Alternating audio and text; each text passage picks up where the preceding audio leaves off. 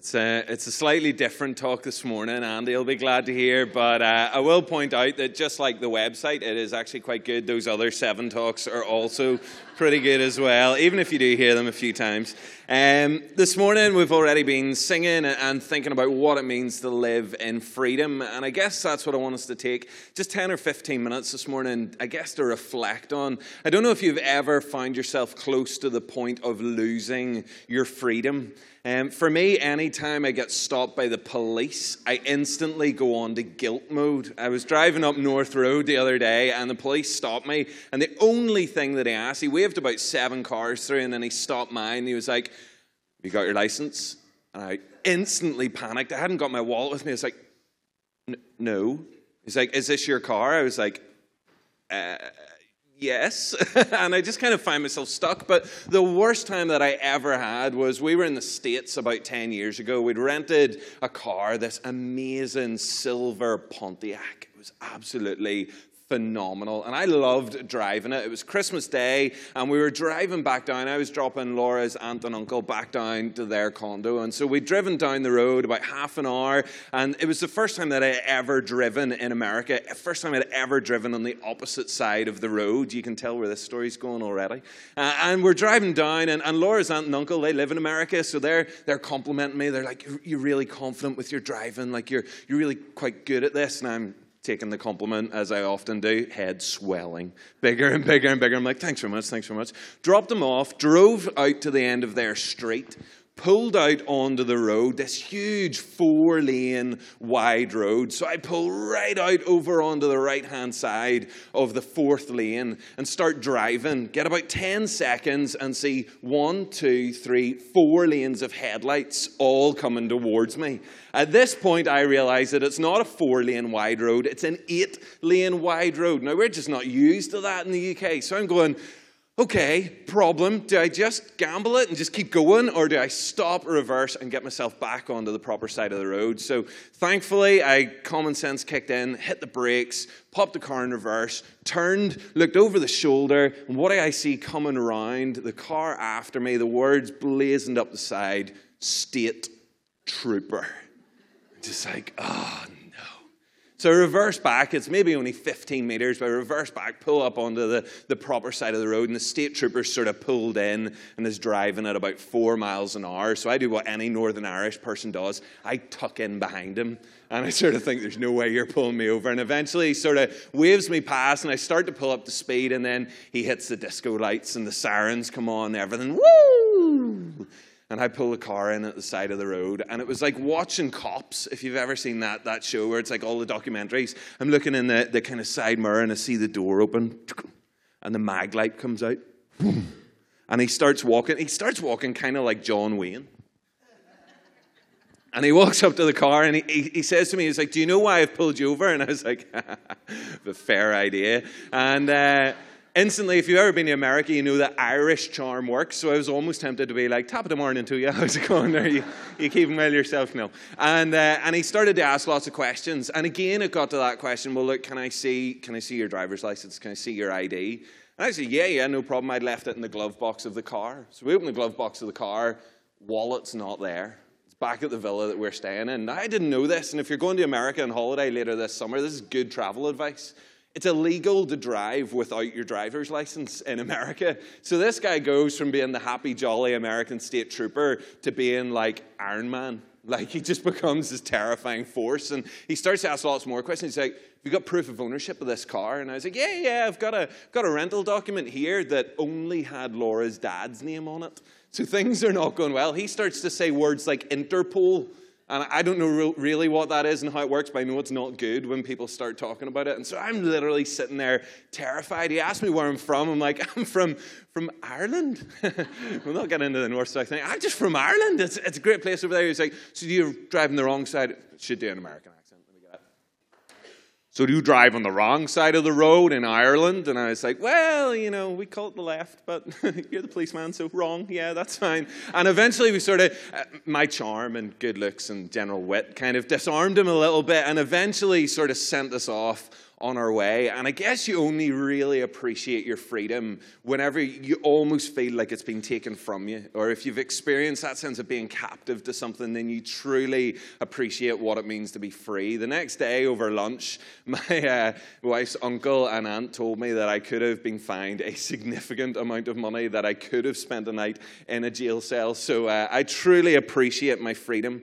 And whenever we think back to 2,000 years ago, whenever Jesus stepped into this world, he stepped into a context of a people who didn't really ever know what it meant to be free. They'd been passed from empire to empire, from captive to captivity, and they had never known what it was truly like to be free. And then Jesus steps into the planet and he starts to talk about things like the truth and that the truth will set you free.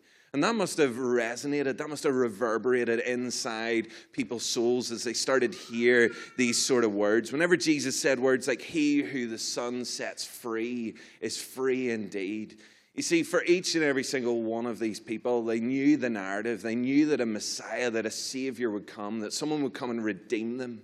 And their picture of who that was was maybe slightly skewed. They thought it was going to be someone who was going to come prepared to shed an unimaginable amount of blood to purchase their freedom. But they didn't realize that Jesus only ever intended to come and shed his own. And so I want us to think this morning about a passage. It's in Matthew 21. It's the point whenever Jesus walks into Jerusalem around about just under 2,000 years ago. And whenever he walks into Jerusalem, he's greeted as a king. He's greeted as the Redeemer. He's greeted as this incredible Savior. This is what it says in Matthew 21. It says, As they approached Jerusalem and came to Bethphage on the Mount of Olives, Jesus sent two disciples, saying to them, Go to the village ahead of you and at once you will find a donkey tied there with her colt by her. Untie them and bring them to me. If anyone says anything to you, say that the Lord needs them, and he will send them right away. This took place to fulfill what was spoken through the prophet. Say to daughter Zion, See, your king comes to you, gentle and riding on a donkey, and on a colt, the foal of a donkey. The disciples went and did as Jesus had instructed them. They brought the donkey and the colt, and they placed their cloaks on them for Jesus to sit on. A very large crowd spread their cloaks on the road, while others cut branches from the trees and spread them on the road. The crowds that went ahead of him and those that followed shouted, Hosanna to the Son of David! Blessed is he who comes in the name of the Lord. Hosanna in the highest heaven. When Jesus entered Jerusalem, the whole city was stirred and asked, Who is this? And the crowd answered, This is Jesus, the prophet from Nazareth in Galilee. This is the day that's known as the, the triumphal entry, and we see a crowd of people who come worshiping Jesus. If we're honest, they're, they're worshiping Jesus, but they're sort of worshiping what their hopes of Jesus are. As I say, they see him as being this person who's going to come into Jerusalem, who's going to lay down his stake here, who's going to use this as the point to lay down his kingship, and that he's going to wage a war, that he's going to ignite a revolution, and that the enemies are going to be thrown over, and the Israelites will know what their true freedom looks like. Their belief is that this is what's going to happen.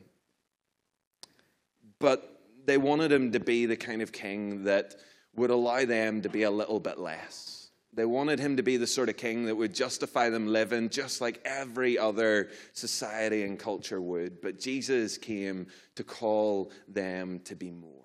He came to show them a different way. You see, as Jesus came into the world, he, he came with a message of freedom, but it's not about destruction of your enemies, it's about loving your enemies. And this was completely countercultural to what some of those people who greeted Jesus as he came into the town were even hoping for. It's not what they were expecting. You see, Jesus knew that the victory could only be found in the defeat. Jesus knew that the only way to purchase true freedom was for him to give up his life. And so Jesus did come to be a king. But he didn't come to establish a kingdom that wars against nations or empires or governments. He came to establish a kingdom that wars against our greed, it wars against our lust, it wars against our shame and our fear and our doubt. It's a kingdom that wins the war within. That's what Jesus came to do. And sometimes we have different expectations of Jesus, but the ultimate victory that Jesus could bring as he rode in on that donkey, as he came as greeted as a king, the ultimate victory that he could win was to give us the freedom of our souls. That's why Jesus came. But here's the thing that I love about this passage the donkey ruins everything because the donkey changes everything. If a king was to, to ride into town, if a king or the queen was to come, well, she'd come in a massive Land Rover. I saw one just the other day come from Hillsborough. But if a king in this day was to roll into town, he would come in on the biggest horse. And yet here we have Jesus choosing to ride into town on a donkey. The donkey ruins everything. If this is who God is, then this is who we are to become. I want to read a few words to you from Galatians 5. It's from the message. It says this It's absolutely clear that God has called you to a free life. Just make sure that you don't use this freedom as an excuse to do whatever you want to do and destroy your freedom. Rather, use your freedom to serve one another in love. That's how freedom grows. For everything we know about God's word is summed up in a single sentence Love others as you love yourself. That's an act of true freedom. And so this morning, as, as we celebrate our freedom, we realize that this freedom goes hand in hand with surrender. We realize that this freedom goes hand in hand with sacrifice. And so this morning, we take this freedom that we have, this freedom of our souls, and we give it straight back to the King and we say, We're here to serve. We're here to worship you. We're grateful. We're thankful. We want to lay down our lives for others. We don't want to overthrow our enemies. We want to love our enemies. We don't want to ignore our neighbors. We want to love our neighbors. And so, if you've experienced that freedom this morning, what we're going to do in a few minutes is we're going to worship again. We're going to thank God for that freedom that He has brought us. And perhaps you're here this morning and your picture of Jesus, just like some people in the crowd that day, was, was a little skewed. You've got a slightly different picture of who you thought Jesus was. Well, Jesus came to bring life to your soul, Jesus came to bring freedom to your life. And so this morning, if you want to, to come and, and have anyone pray with you about anything like that, please, please do. But as the band come up, uh, we're going to take a moment now just to pray. Father, we thank you that, that this little corner of the world that we live in knows freedom. God, that we live in, in relative peace. God, we know so many other parts of the world where um, our friends, our brothers, our sisters don't know that same freedom. God, we thank you that the ultimate freedom is knowing the freedom of our souls, is knowing the relationship that we can have with you, our Father.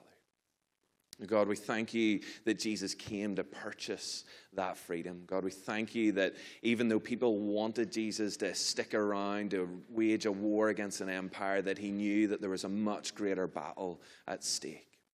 And so, God, this morning we simply come here to say thank. We simply come here to worship and to lay down our lives.